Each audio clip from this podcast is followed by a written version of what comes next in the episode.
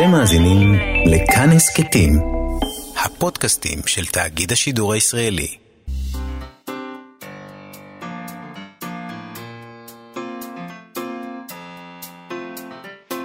מה שכרוך עם יובל אביבי ומה יעשה לה. שלום ושבוע טוב, עדיין. הוא עדיין טוב. ביום נעים, אנחנו מה שכרוך, מגזין הספרות היומי שלכם ב-104.9 ו-105.3 FM, או באתר או באפליקציה של כאן, שאפשר כמובן למצוא בחנויות האפליקציות. איתנו באולפן חן עוז וקשת מאירוביץ' שעושות איתנו את התוכנית. ויובל אביבי, ברור, שלום לך. שלום מאיה. תשמעי, קודם כל בואי נפתח ונאמר דבר כזה, אנחנו לא מדברים מספיק על פילוסופיה. אחרי שקבענו את הדבר הזה הדרמטי, אנחנו נשנה את זה היום. אני חושב שאולי פילוסופיה נתפסת כמשהו משעמם וכבד ומדכא בעיקר. כן? כאילו הפילוסופים היום מנסים להסביר לנו למה רע לנו, ומה מושחת מן היסוד בעולם ובקיום האנושי. והנה היום נקראתה בדרכנו הזדמנות לדבר על תל אביב עם מים, שזה ספר שיוצא בהוצאת הווה להבא. אני תמיד רוצה לקרוא לזה הבה להבה או שאר האפשרויות. אבל עודד קרמלי בזמנו כשראינו אותו בנושא אמר שאפשר לקרוא לזה איך שרוצים. נכון, אבל בפייסבוק שלהם כתוב למעלה את השם באנגלית. בסדר, משהו בסוף צריך לכתוב. אבל הוא עדיין שחרר אותך, ואתה לא מוכן להשתחרר. פייסבוק זה האמת. כמובן. תל אביב היא מים. אם אנחנו בפילוסופיה. מה זה תל אביב היא מים? אז תל אביב היא מים זה טקסט, אחד מהטקסטים שכתב דוקטור ג'רמי פוגל. בספר הזה יש כל מיני טקסטים פילוסופיים, ושירה שהיא גם כן יותר פילוסופיה מאשר שירה, ולא סתם שזה פילוסופיה, זו פילוסופיה שמנסה לצהול ולשמוח ולנאום ככה בחדות ובנחרצות, כמו שהחבר'ה של הווה להבא נוהגים לעשות, כאילו עם הרבה קריאות חלליות כאלה, בואו נלך אל הירח וסימני קריאה כאלה. אז בעצם הם ממשיכי דרכו של רועי צ'יקי ארד. כן, יש שם איזה מין דבר כזה של בואו נחגוג את הדבר הזה, בואו נחגוג את הכתיבה, החיים הנהדרים שלנו. בואו נדקלם שירה בפאטוס וכאלה. אני מחבב את זה. אני אוהב אותם, הם חמודים. אז נדבר איתו על זה עם ג'רמי פוגל, וגם נדבר איתו על החברות שלו עם לו ריד. איזה חברות? אז מסתבר שבאיזשהו סוג של אופן של העניין הזה, הוא היה חבר של לו ריד. זה יותר מעניין מהכל. אני חושב, אותי. זה די מעניין. הוא גם מצוטט בספר, לו ריד, ואת יודעת, בספר אתה יכול להגיד שדיברת עם ישו, והוא אמר לך ככה וככה, אבל מתברר, לפחות הטענה היא שזה סיפור אמיתי. אתה מאמין להם? לא יודע, אנשים כאלה שהם מתעקשים להיות שמחים, אני תמיד חושדת בהם. אבל בסדר, בוא נשמע את הסיפור שלו על לו ריד. בואי נצא מנקודת הנחה שזה אמיתי, כי אני הרבה פעמים אומר שחבל מאוד להרוס סיפור טוב עם עובדות. נכון, אני מסכימה עם זה. מה זה משנה? אם הוא יספר סיפור טוב, אז זה בסדר. כמו שאמרו פעם על תוכנית רדיו אחרת, זו אינה תוכנית עיתונאית עם ערכים אתיים ומוסריים רגילים, נכון? נכון. אנחנו לא מחייבים אמת מהמרואיינים שלנו, בואי לא נפריז, זה פרוזה. נכון. אז על זה עם ג'רמי פוגל. נדבר גם עם אלי גרין שלנו, צייד הספרים מחנות הספרים המשומשים, האחים גרין. הוא יספר לנו עוד קצת על עולם הספנות הספרים יד שנייה. קומיקס, נכון? היום קומיקס? כן, אבל אנחנו נתחיל עם השאלה החשובה, למה אנחנו חייבים לשלוח שני עותקים מכל פרסום שרואה אור לספרייה הלאומית, והאם ייתכן שהאזרחית נילי אושרוב תמצא את עצמה בקרוב בבית האסורים, משום שאיזה לא לשלוח ספר, שני עותקים מספר שיוציאה בהוצאה עצמית לספרייה הלאומית. נילי אושרוב פרסמה ספר בשם תיילים רוצקי בעברית ופרוסקי. זה השם של הספר, שם קליט. והוא יצא, אגב, זה ספר שיצא לאור בשנת 2016 כבר. כן. כאמור בהוצאה עצמית, היא כתבה מכתב למערכת עיתון הארץ, שבו היא סיפרה שבקרוב אולי היא לא תהיה יותר אדם חופשי. מאחורי הסורגים ממש. בדיוק. היא כתבה, יכול להיות שאלו המילים האחרונות שאני כותבת כאדם חופשי. בקרוב, כך מאיים מכתב התראה שקיבלתי במייל מהספרייה הלאומית, ינקטו נגדי צעדים משפטיים עקב מעשה פלילי שעשיתי. נמנעתי מלמלא את חובתי החוקית להעביר לספרייה הלאומית שני עותקים מספר הילדים שכתב. הספר החמוד, כך מעידים גם מי שלא קיבלו אותו בחינם, היא כותבת. מבוסס על חוויית הסבתאות שלי במשפחה שבה נוכחת גם הרוסית כשפת גידול הנכדים. כתבתי אותו בעצמי.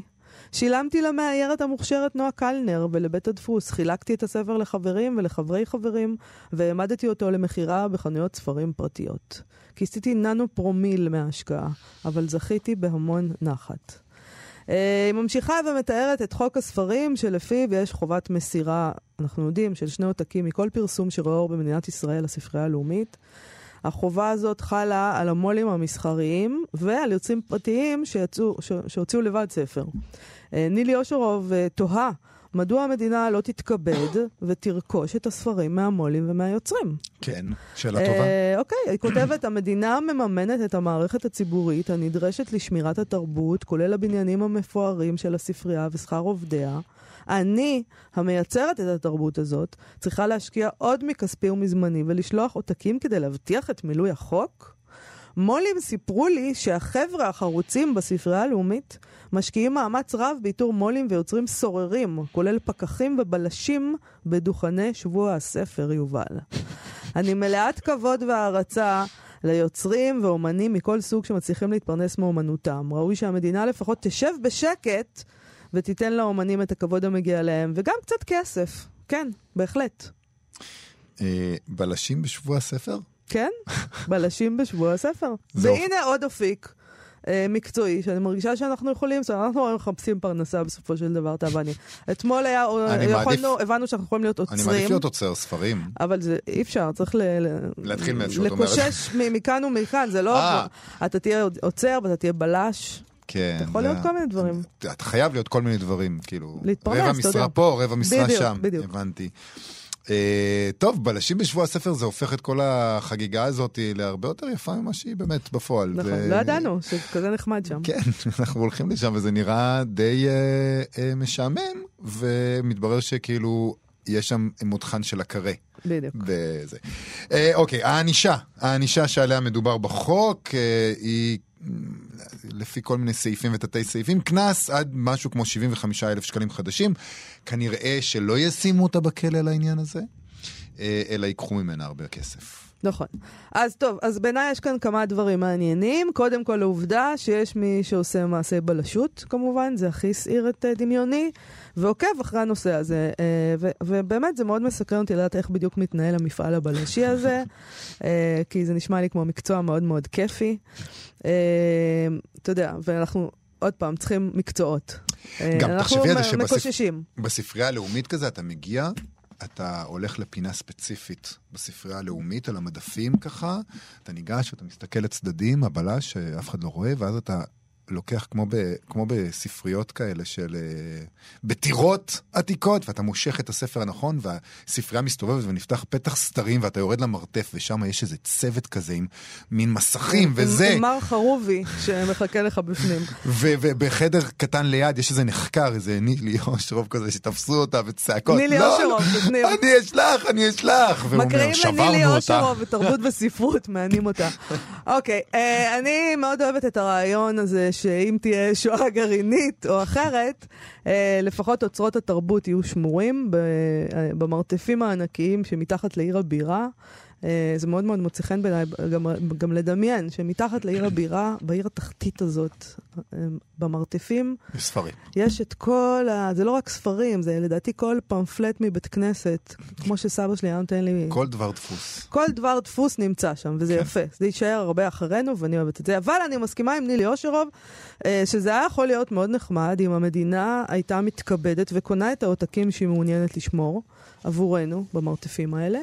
וזאת גם הייתה יכולה להיות מין תמיכה נחמדה שלהם בעולם המולות, ואני לא אגיד תרומה, כי זה בדיוק העניין. לא, אדם כתב ספר, מולים מוציאים ספר, תאר לך אגב מול גדול, כן. שצריך לבצע את המשלוחים האלה לספרייה, אז יכולה להיות הוצאה שנתית די גדולה. הנה הדרך של המדינה שיכולה לבוא ולהגיד, נכון ש... הנה, אני תומכת בדבר הזה, נכון שיהיה קצת קשה יותר עם הפמפלטים שאנשים מוציאים מבתי כנסת בעניין הזה, איך נתמוך בזה, אבל כן, המדינה יכול להיות הייתה צריכה למצוא דרך לעשות את זה. אז שני דברים, בעניין הבילוש, אני לא רוצה להרוס את ה... התמונה היפה שציירנו פה, בדרך כלל זה לא כל כך קשה לעקוב אחרי הוצאות ספרים, מי שמוציא ספר עצמאי או לא, כמעט תמיד יעניק לספר מה שנקרא מסטאב. מה זה מסטאב? מסטאב זה מספר ספר תקני בינלאומי, באנגלית זה נקרא ISBN, International Serial Book Number, מספר סידורי, מאיפה מקבלים?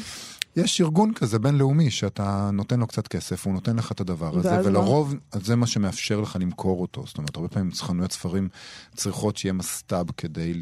זה כמו מספר סידורי. זה כמו שצריך את הציור הזה של הפסים על כל מוצר שאתה קונה בסופר כדי שאפשר יהיה לברקוד, ברקוד. אותו דבר. יש לך איזה מין דבר כזה, ויש רשימה של מסטאבים. עכשיו, אתה יכול להוציא בלי מסטאב. יהיה לך קשה להתנהל איתו בשוק. הספרייה הלאומית מן הסתם עוקבת אחרי הרשימה של המסטאבים, וזה הופך את זה למאוד מאוד קל. אם היא מכרה, כפי שהיא אומרת, בחנויות פרטיות, יכול להיות שהיא נאלצה לקנות מסטאב. יכול להיות, וככה הגיעו אליה. זה לא כזה מלהיב. לא הפעילו בלשים בשבוע הספר בהכרח בשביל זה. לגבי הצד השני, אני בצד של המדינה הפעם. מה זה הפעם? אתה תמיד בצד של המדינה. הארגון. כאילו, ברור.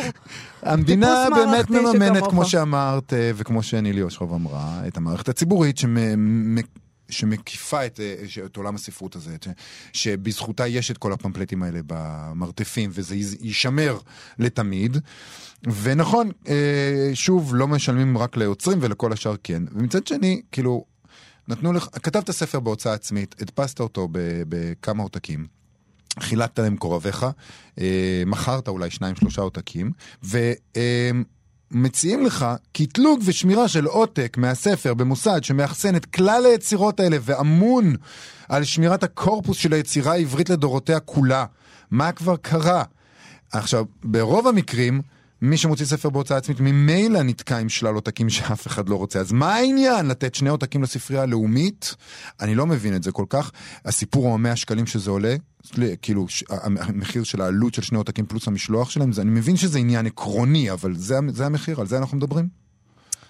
טוב, יובל, אתה מדכא אותי, אין לי מה להגיד. לא, אנחנו לא מדברים על זה, אנחנו מדברים על זה שלא תמיד לאנשים מתחשק לציית לחוקים, כמוך שאתה סס לציית לחוקים, הם אולי לא רוצים לשלוח 2 עותקים לספרייה הלאומית, והם גם לא רוצים שהחוסר הרצון שלהם ילווה במכתבי איום.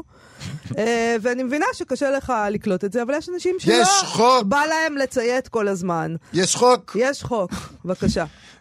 זה כמו ההלם שלך מהרעיון הזה שאנשים לא בא להם לשלם מס הכנסה. יש חוק. כלומר, אני מנסה להבין מי גידל אותך. איזה מין אומללות זאת? בואי לא. אומללות של מי? של מי שגידל אותי? לא, לא, לא. אוקיי, בוא לא נלך לשם. לא נלך לשם. נלך לצד השני של העניין. בספרייה הלאומית פרסמו לאחרונה ברשתות החברתיות סיפור הרואי, אך טרגי, של הצלת ספר, דוגמה למעשה הבילוש שלהם. סיפור שכולל כאמור מעקב, בילוש מאוד מדהימים. נכון, נכון, נכון. אנחנו הרכבנו את 2 הסיפורים האלה ביחד, בוא נודה, בדמיון שלנו. כן, בדמיון שלנו. נילי אושרוב, והסיפור הבא, לפני כ-25 שנה, כשעוד עבדו בספרייה עם כרטיסיות, נעלם לנו ספר, הם כתבו שם בפייסבוק. לא ידענו לאן נתגלגל. זה נחמד, אגב, שהם כותבים נעלם, לא נגנב, לא זה, נעלם, פיק. הרי פוטר. לא, זה קורה בספריות שדברים נעלמים. נכון, כי מישהו מרים אותם, או מפלח אותם, או כל מיני דברים, מילים. כ-25 שנים לאחר מכן, ממש בסוף יולי, זיהה את הספר אחד מעובדי הספרייה, כשעבר על קטלוג לקראת מחירה פומבית. היו בו את כל הסימנים, כולל החותמת והסיגנטורה של הספרייה על הכריכה. התקשרנו לבית המחירות, ומתברר שאכן מדובר בספר שלנו, שנעלם. מיד שלחנו הוכחה שהספר שייך לספרייה, אך לעבודנו בית המחירות מיהן להחזיר את הרכוש האבוד. אז הגשנו תלונה במשטרה. וואי וואי. ושמואל גיא, מנהל הביטחון והבטיחות של הספרייה הלאומית, נסע לגוש דן להציל את הספר בעצמו. לרווחת כולם, מנהל בית המחירות התרצה בסופו של דבר והחזיר את הספר, אך לעולם לא נדע מי אחראי לגניבה. הם כותבים גניבה, אגב, במרכאות. לא יודעת למה. או שזה גניבה, או שזה לא גניבה, אבל פה זה גניבה. אבל לא, זה נקרא לפלח, אפילו לא מבינים את זה. ויש הבדל. בית המחירות ויתר על הסגרת המקור לטובת החזרת העותק. היו לו תנאים. שמוליק האמיץ העלה בעצמו את הספר בחזרה לירושלים ואמר, ציטוט של שמוליק האמיץ, הסיבה החשובה ביותר לתרחה שעברנו בשביל ספר אחד היא בראש ובראשונה יצירת הרתעה נגד הסוחרים בשוק. השבת ההרתעה של הספרייה הלאומית. כל הכבוד. אבל הסוף היה רע, יובל, אני מצטערת. כי למרות ששמוליק הצליח להחזיר את הספר, הוא לא הצליח להציל אותו. בקליטה החוזרת גילה הצוות שעקב תנאי שמירה ואחסון לא נכונים, החזה בספר פטריה. החזה. החזיקה אותו חזק. את הספר, מסכת כתובות מוורשה, משנת 1861 נאלצנו להשמיד כדי למנוע מהספרים האחרים להידבק בפטריה, שזה באמת מצער. ספר משנת 1861, כן, וכך חבר. הספר שיכול היה לשמש עדות לחיי הקהילה היהודיים באירופה לפני השואה, עבד לנצח, והכל בשביל שווי מוערך, אגב, בסופו של דבר של $35. עותק של הספר, זה הסיפור. עותק של הספר ותוכנו שמורים בספרייה הלאומית. בכל זאת יש עותק של הספר ושל התוכן. אז אנחנו בסדר. ולא השמדנו את מסכת הכתובות מוורשה. חבל. ואני חייבת לומר שלפלח משהו בשביל $35 זה די עלוב. באמת. הניחו. למה? באמת, מעט מאוד. זה באמת חשוב שזה יהיה בספרייה הלאומית. זה כבר לא צחוק.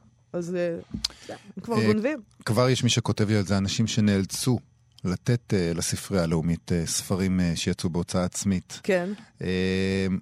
שואלים למה שזה יעלה לי כסף, חוצפה שכזאת, שהסתבקו ב-PDF. או, יפה. כנסו לעניין, לעולם הדיגיטלי. אתה יודע, גם PDF זה משהו שלא אוחזת בו פטריה בשום שלב. בטח יהיו בעתיד, פטריות. פטריות PDF.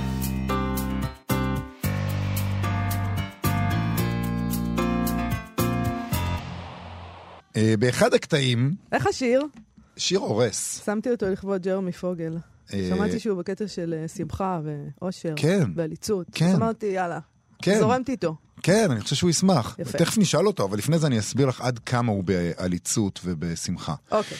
באחד הקטעים של תל אביב היא מים, הספר החדש של דוקטור ג'רמי פוגל, הוא קורא תיגר, זה בעצם ספר פילוסופיה, זה כאילו שירה ופרוזה ומחשבות, אבל בעצם אני חושב שזה ספר פילוסופיה, הוא קורא תיגר על התיאוריה של פרויד, שהפכה בעצם לאיזה אקסיומה, אנחנו כולנו מאמינים, טוטם וטאבו וכולי, למבנה החברתי שלנו כותב, לפי פרויד, קדם מבנה עדרי שבראשו זכר אלפא, כמו בלהקת אריות או גורילות, כך שרצח האב, זכר האלפא, בישר את ראשית הציביליזציה הנוכחית. שנים תהיתי, למה דווקא המבנה החברתי ההוא? למה זכר אלפא גורילאי שלומפי? למה? משהו בי מרגיש אחרת. משהו בי מרגיש את היצור החד תאי הנסחף בים, ובעיקר, משהו בי מרגיש בונובוי. בונובוי זה קוף ששימפנזה ננסית. אני לא ידעתי את זה, אני עשיתי גוגל. הרי מבחינה גנטית הבונובו קרוב אלינו יותר מהגורילה. מה אם אבות אבותינו חיו יותר כמו הבונובו? איך חי הבונובו? אוי הם נשמות אלה, אורגיות, דשא, מין שמדבר מין, מין שנוגע, שמוצץ, שיורד, שמעונן לעצמו ולאחרים, מין שמתענג אב ובת, אם ואח, סבתא עם כולם, כל מתח מתפרק באורגזמה, כל מפגש מתורגם להנאה אוהבת, אפילו מפגש עם בונובו משבט זר. ובקיצור הוא שואל, למה להניח זיגמונד שחיינו כגורילות ולא כבונובות? אז בספר הזה, זו פילוסופיה שמחה, זה מה שהוא מנסה לעשות לדעתי, אורבנית, תוססת, פילוסופיה כזאת שמתבקש ככה לעמוד שיקור על הבר בלילה, בשתיים בלילה, ולקרוא אותה בפאטוס עם סימני קריאה.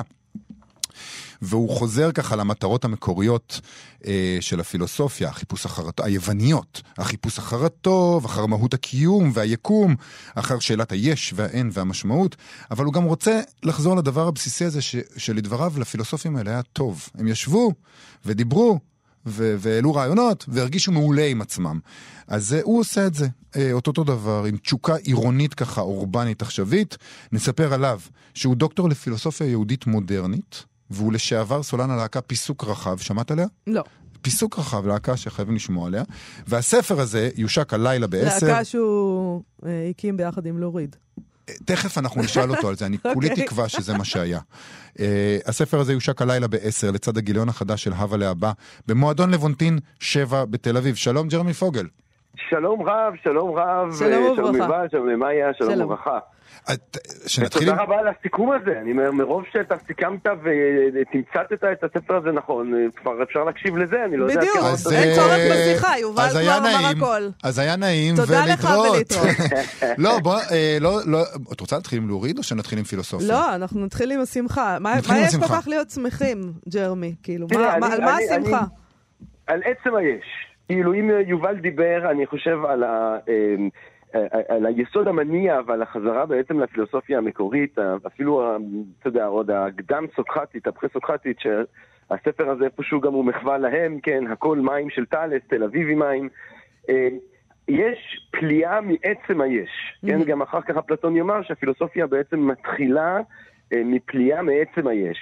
ואני חושב שבאמת עצם היש, החשיבה הזאת, אובססיה שהייתה לפרה-סוקרטים עם עצם היש, מהו עצם הדברים, ועצם זה שיש קיום, שיש יש ואין אין, זה משהו מדהים, זה משהו מטורף, זה משהו נפלא.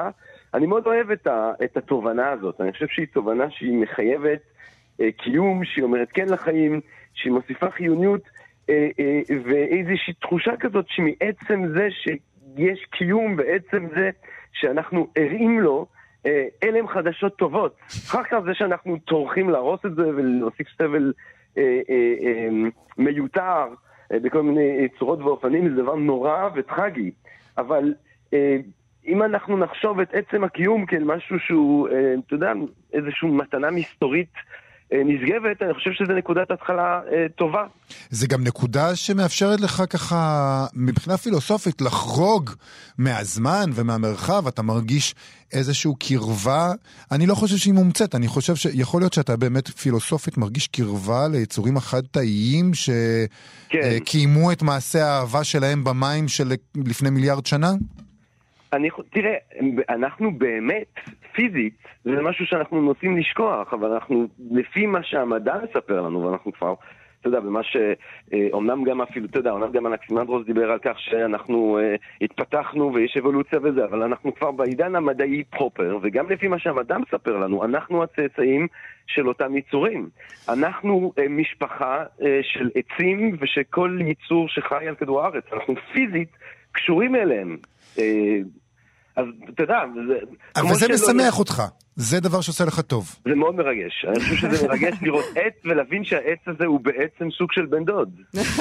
זה באמת מרגש, ואולי היה טוב אם נתייחס אליו יפה, כמו שצורכים להגיע למשפחות, לארוחות משפחתיות, אז אולי אפשר לעשות ארוחות משפחתיות גם עם העצים לפעמים. אז מה זה אומר שתל אביב עם מים בעצם? כי, תראו, אני חושב שבכלל חשיבה ופילוסופיה ושירה ורוח בכלל זה משהו, תמיד, תמיד יש לזה סיטואציה קונקרטית, פרטיקולרית, ספציפית. כן, שפינוזה כותב באמסטרדם של המאה ה-17, ואפלטון כותב באתונה של המאה הרביעית לפני הספירה, וכל אחד יש לו עניין בסוגיות ספציפיות ונקודתיות של המיקום שלו בזמן מרחב, אבל יש גם משהו בפילוסופיה שהוא באמת כללי, ששואף לחזור לאותה פליאה מעצם היש, וששואל את שאלת עצם היש. אז אני חושב שכשותף וכתלמיד וכמישהו ש... אתה יודע, אם פילוסופיה זה אהבת החוכמה, אני תמיד אומר שאני אוהב את אוהבי החוכמה, כמישהו שמאוד מעריך את המסורת הזאת, אז אני מצד אחד באמת שותף לפליאה הזאת, כמו הרבה מאוד אנשים אגב, אני חושב שהתחושה האוקיינית הזאת, התחושה של פליאה אל מול עצמה יש, זה משהו שהוא נמצא בכולנו, ברובנו גם בילדות, ואז לפעמים זה הולך לאיבוד, זה לא הולך לאיבוד, אבל זה נמצא בכולנו. אז יש את הדבר הזה הנצחי, האוקיאני, ומצד שני יש את המיקום הספציפי נקודתי בתל אביב. ולכן בעצם אתה אומר שהאלוהי, האלוהות, אם אני הבנתי נכון, במובן מסוים, זה להביא פיל לחוף הים של תל אביב. תראה, זה, יש פה... זה מה שאתה כתבת, נכון? אני הבנתי? יש מסה שקוראים לו איך להסביר את יהובה לפילים, שבעצם המסה מתחילה ושואלת מה אם אלוהים היה מבקש מאברהם שינוס את בנו יצחק, כן? התרגלנו כבר לרעיון שאלוהים מבקש מאברהם שיחצח את בנו, כן? שיבצע פשע חמור, נוראי, אבל התחגגנו לרעיון הזה, זאת אומרת, התחגגנו לרעיון הזה ברמה שאנחנו חושבים שזה רעיון הגיוני אפילו למד את זה לילדים. נכון, ויש משהו ממש נורא בהצעה שלך, שאלוהים דורש ממנו לאנוס אותו, זה אנחנו אומרים, רגע, זה לא. לא, לאנוס לא. אלוהים לא היה מבקש דבר כזה. אבל אתה יודע, איפה שהוא מבקש ממנו פשע שנחשב ללא פחות חמור. אולי אפילו יותר, אני לא יודע, לא נעשה השוואה בין פשעים. לא צריך להשוות, אבל זה פשע שהוא לא פחות חמור, והוא נענש לפחות בחומרה יותר גדולה, והתחגגנו אליו. ואז אני בעצם שואל, שגם שוב, אונם אני מיישם את זה בצורה קצת פרובוקטיבית וזה, אבל זה שאלות שעולים גם ברפובליקה, למה ללמד את המיתולוגיות האלה לילדים שלנו, ואני אומר, יכול להיות שאם אנחנו נחשוב את אלוהים כבורא את כל היצורים כולם, אז אי לכך לא יותר נעזוב, אלוהים שלנו הוא גם האלוהים של הפילים. זאת אומרת, אם אנחנו רוצים להבין משהו באמת יסודי, עמוק, כללי, מקיף על אלוהים, אנחנו צריכים לחשוב מה הפילים חושבים על אלוהים. להיכנס לדיאלוג תיאולוגי עם הפילים בהינתן, שוב, תיאולוגיה, אני אומר, בהינתן שהתיאולוגים סוג א' וב' במדינה שלנו ובעולם בכלל מגיעים לתוצאות כל כך מעוותות עם החשיבה הדתית שלהם, אז אני כתיאולוג סוג ז' מציע שנחשוב על האלוהים של הפילים. איפשהו אני לא חושב שזה יזיק יותר משהוותיקן או הרבנות הראשית מזיקה. תשמע, אבל להם יש איזו תחושה מסוימת של איזו פרקטיקה ישימה. עד כמה הפוזיציה התיאולוגית פילוסופית... למה פיל בחוף זה באמת היה משנה הכל. יכול להיות, למרות שבתאילנד יש פילים על החוף, ומשתמשים להם כדי לעשות לך מסאז'. תראה אותם מולנו, תראה איזה חיים הם עושים לעומתנו. לא, אנחנו לא רוצים את זה גם. לא, הם מעולפים כאלה, והם עושים לך מסאז' ואתה מרחם על הפיל, ואתה שונא את עצמך שאתה מערבי שהרס את הכל. רק שאתה קיבלת מסאז' מפיל שם עם הרסה. לא, לא עשיתי את הדבר הזה. לא, אבל הוא בכל זאת שונא את עצמו. בטח, בטח. עצם זה הייתי שם, בחוף, עצם זה ששכבתי על חוף עם קוקוס ביד אחת ופטאי ביד השנייה כבר גרם לסנות עצמי. אבל ג'רמן, אני רוצה להבין משהו, בתוך כל השמחה על היש וההתפעמות וההתפעלות, שזה באמת מאוד משמח ויפה, אני מרגישה שאם אנחנו נהיה במקום הזה בצורה מוגזמת, אנחנו נאבד עוד דבר חשוב בחיים האלה, שזה התנגדות. אנחנו נפסיק להתנגד, ולהתנגד זה גם דבר חשוב. כן, כן. תראי, אנחנו מדגישים כרגע בפסיכה גם את הצד הזה, המחייב חיים, ואומר כן לחיים, שזה באמת בעיניי נכונות כמעט דתיים לי וכו'. אבל אני לא, אבל חשוב מאוד, וזה משהו שאולי בטח בימים אלה, וגם אני מניח שיש קטעים אחרים בספר שאולי מדגישים את זה יותר, חשוב מאוד, אתה יודע, לפתח חמלה כלפי סבל, כן. שהוא גם הוא יסוד של הקיום, שאי אפשר להתכחש אליו, ואובדן, וזמן שחולף, ומוות. אני לא, אתה יודע, לא רוצה לעשות את זה פשטני, את הרעיון. אני פשוט אוהב את דרך השלילה, שאני חושב, במובן הזה שמציגים לנו היום הרבה פעמים אושר כמשהו שצריך לחפש, למצוא, בעיקר בעצם לרכוש. ואם אתה חושב את האושר ככה, אתה הופך בעצם למשועבד, למי שמציע לך מוצרים, כן?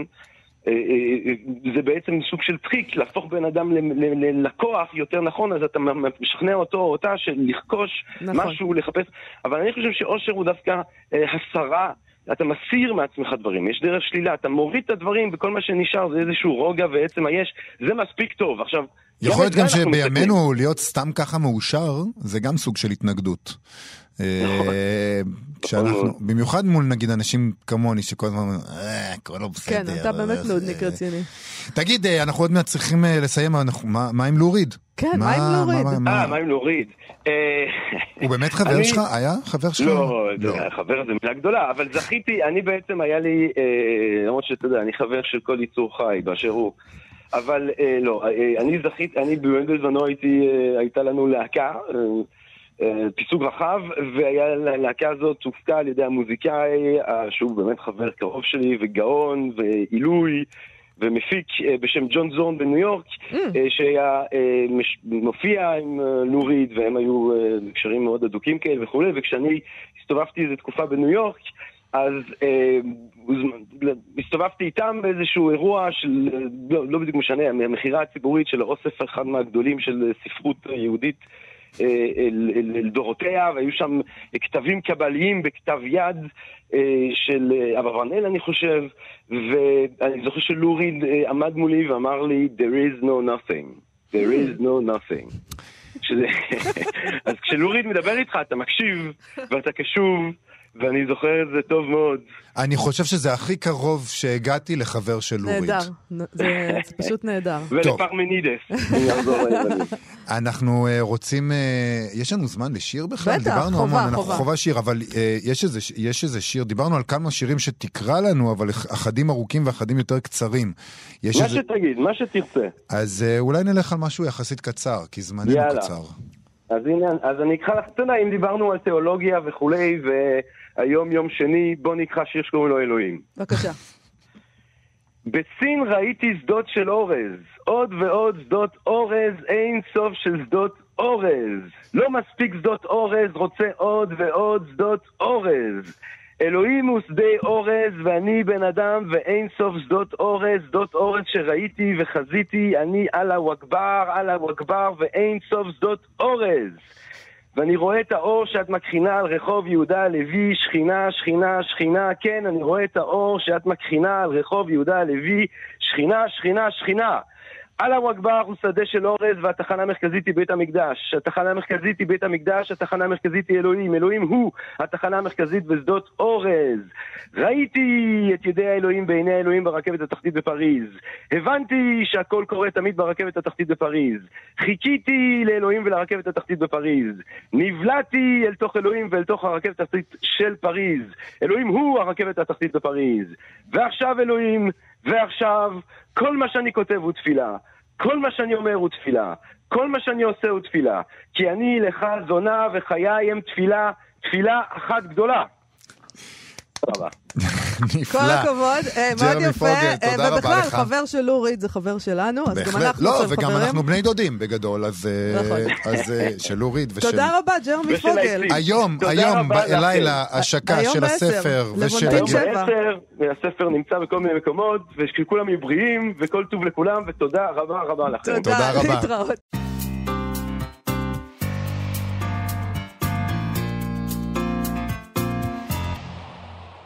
אנחנו, מה שכרוך בכאן תרבות, שגם זה מים, שגם הוא מים, ובן דוד.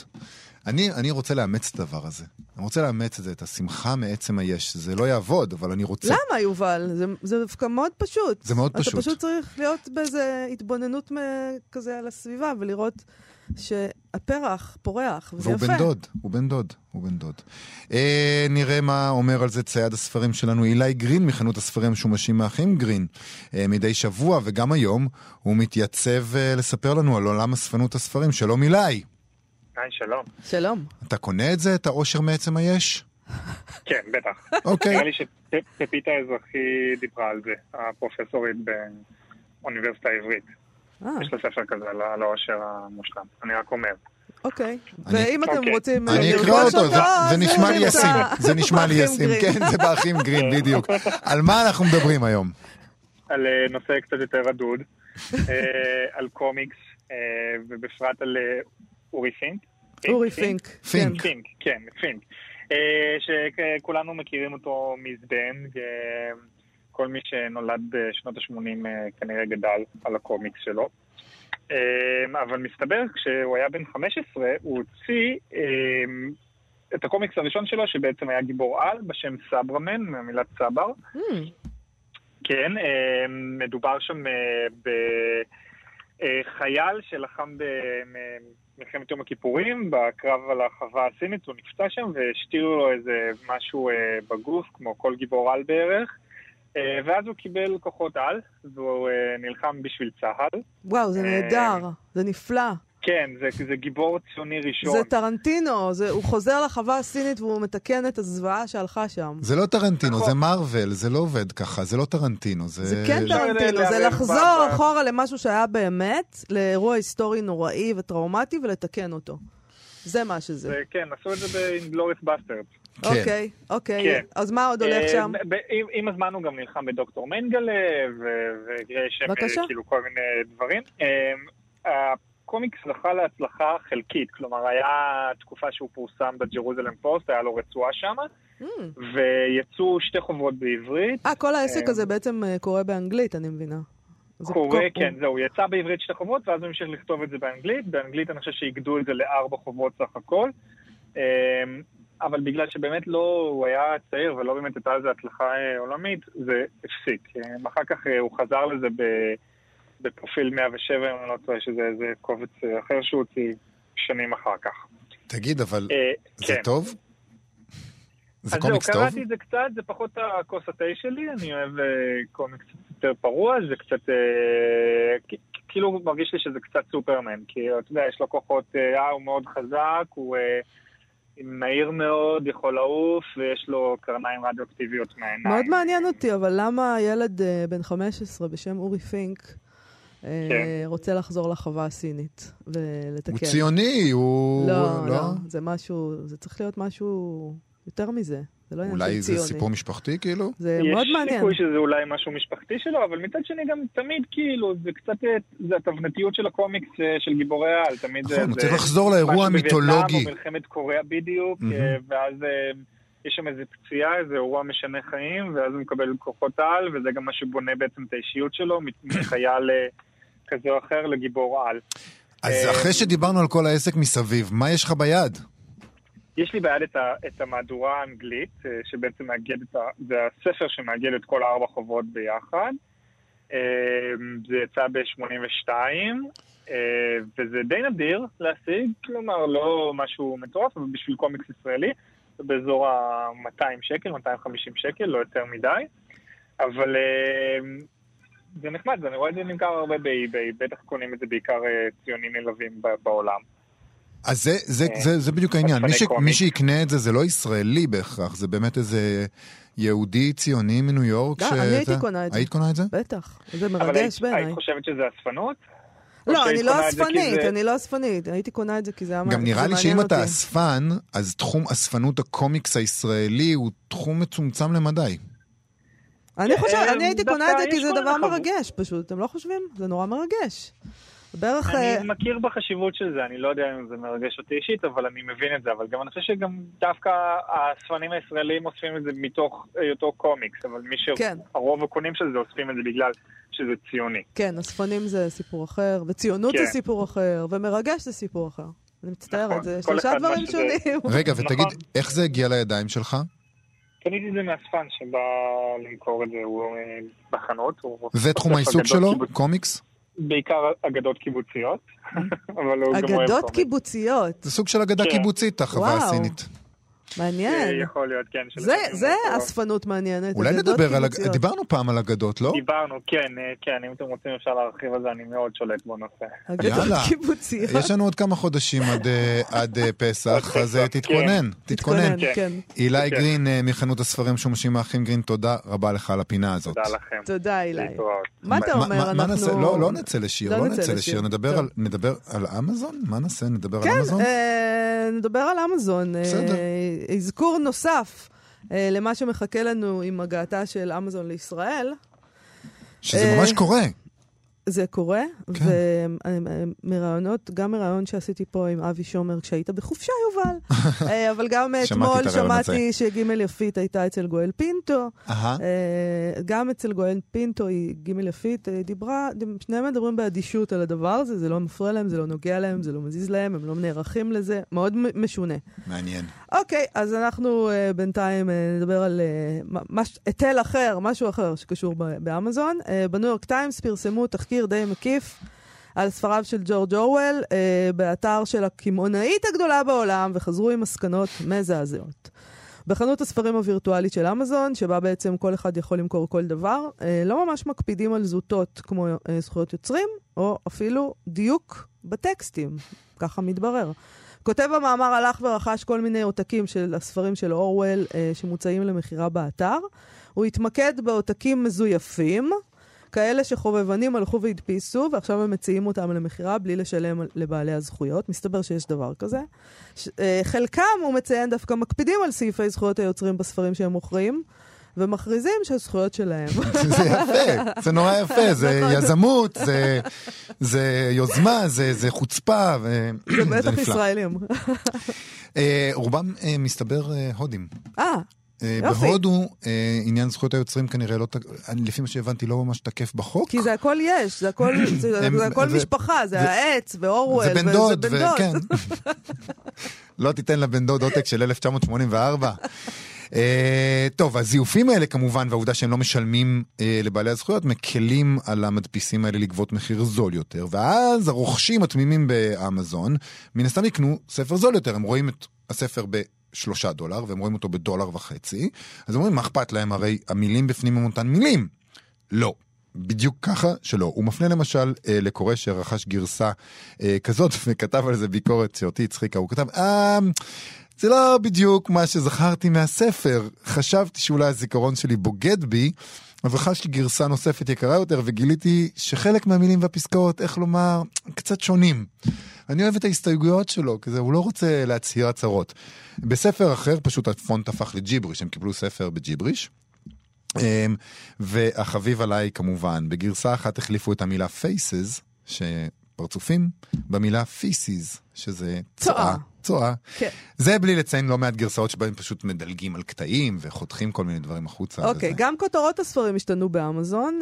למשל, חוות החיות שבאנגלית נקראת Animal Farm, a Fairy Story, הפכה בגרסה אחת ל-Animals Farm, a Fair Story. הוגן. סיפור הוגן. סיפור הוגן. מחווה לקטלוניה, הממואר של אורוול על חוויותיו ממלחמת האזרחים בספרד, באנגלית קוראים לזה Homage to Catalonia, הפך בגרסה אחרת, אחת שנמכרת באמזון ל-Homepage to Catalonia. זה נהדר. עמוד הבית של קטלוניה. זה, תשמע, זה פשוט נפלא. זה נהדר. עכשיו תשמעי, מה שיפה זה... עשו את העבודה עם גוגל טרנסלייט. כן, זה הסיפור פה, בדיוק, רוב הטעויות נובעות מבורות, מזלזול, מזה שהם עשו איזה גוגל טרנסלייט או איזה תוכנה כזאת של אוטו-קורקט או משהו כזה. זה לא בורות ולא זלזול. האנשים האלה כנראה ממש צריכים להתפרנס. והם עושים מה שהם צריכים. הם רוצים להדפיס כמה שיותר מהר ובזול, ולא כל כך אכפת להם מה יש בפנים בפועל. חלק מהטעויות בספרים האלה נובע משאיפות העריכה של הזייפנים, שזה דבר נורא יפה. לא רק נגנוב את אורוול, נשפר אותו, כי אפשר היה לערוך אותו יותר טוב, הם אומרים לעצמם. למשל, בגרסה אחת של דפוק וזרוק בפריז ובלונדון, אז הזייפן החליט שחלק מהניסוחים שנועדו לתאר איך זה להיות אני מרוד בשתי הערים האלה מניסיונו האישי של אורוול, היו קשים מדי, זה כנראה מציאות שלא נעמה לו לקריאה, ולא מתאימה לפי דעתו לנפשו הרכה של הקורא בזמננו, אז הוא עידן כל מיני דברים, והוא מחק אותם, והוא מילים לא יפות כאלה, הוא פשוט שזה מה משם. שהחברים הליברליים שלך, ממילא רוצים לעשות. זה המקום שבו, שבו התקינות הפוליטית והזייפנים של אמזון נפגשים. יפה, יפה, אז צריך להיות די מרוצה. במקרה אחר, הוסיפו לספר חוות החיות את ההצהרה הבאה. הסופר מכבד את כל היחידים, הארגונים והקהילות, ואין כוונה ברומן זה לפגוע במי מהם.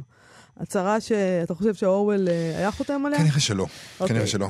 לא בספר הזה לפחות. לא בספר הזה, שנועד דווקא אולי כן לפגוע בדיוק בקהילות וארגונים מסוימים, וגם ספרים אחרים שלו. כן, היה לו עמדות מוצקות, זאת אומרת, לא לפגוע, זה לא בהכרח מה שעמד לנגד עליו. כי הוא, בניגוד אליך, לא היה פה צדקין פוליטית, וזה התפתחות שקרתה אחרי שהוא מת, אם כי הוא בטח חזה אותה. כן, זה נכון. זה תמיד מצחיק, כאילו, אתה אומר שהם בוחרים דווקא בו, הם בוחרים דווקא בו בכתבות האלה, כי הוא חזה את כל הדברים האלה. כי הוא היה, בדיוק את הדברים האלה, הוא אמר לנו שעומדים לקרות, וזה נורא מצחיק שדווקא הוא, הם מציינים דרך אגב בכתבה הזאת, העובדה שהאמזון זה לא פעם ראשונה שהיא מתנגשת עם אורוול, את זוכרת, דיברנו על זה עם עידו קינן פעם, גם את זה מציינים בכתבה, שהם משכו ספרים של 1984 מהמכשירים האלקטרונים שכל מיני אנשים שרכשו אותם, ואז האנשים האלה גילו שהם לא קנו ספר, הם קנו זכות לפרק זמן מסוים על קובץ המילים הזה. אז אורוול כמובן הוא רק דוגמה אחת לשוק שהוא פרוץ לחלוטין כנראה, ואמזון לא מעוניינת או לא יכולה לשלוט בו. וברגע שיש שוק מסוים ופרצה בשוק הזה, יהיה מי שינסה לנצל אותה. ואני חושב שמה שעומד לקרות בישראל, אולי, זה לחיות מחדש את המערכון ההוא של החמישייה הקאמרית. את זוכרת את המערכון הזה? שי אביב וקרן מור נוסעים במכונית, הוא מול שמדפיס את אל תגידי לילה של עמוס עוז, ויש טעות בהדפסה, ויוצא לו 500 חתיכות עם הכותרת, אל תגידי יאללה. אל תגידי יאללה. אני חושב שזה נהדר, אם זה מה שיקרה לנו בזכות אמזון. יפה. ועם זה סיימנו להיום. אנחנו נודה לתמיר צוברי וקשת מאירוביץ' שעשו איתנו תוכנית, ואנחנו נהיה פה מחר עוד פעם. להתראות. להתראות.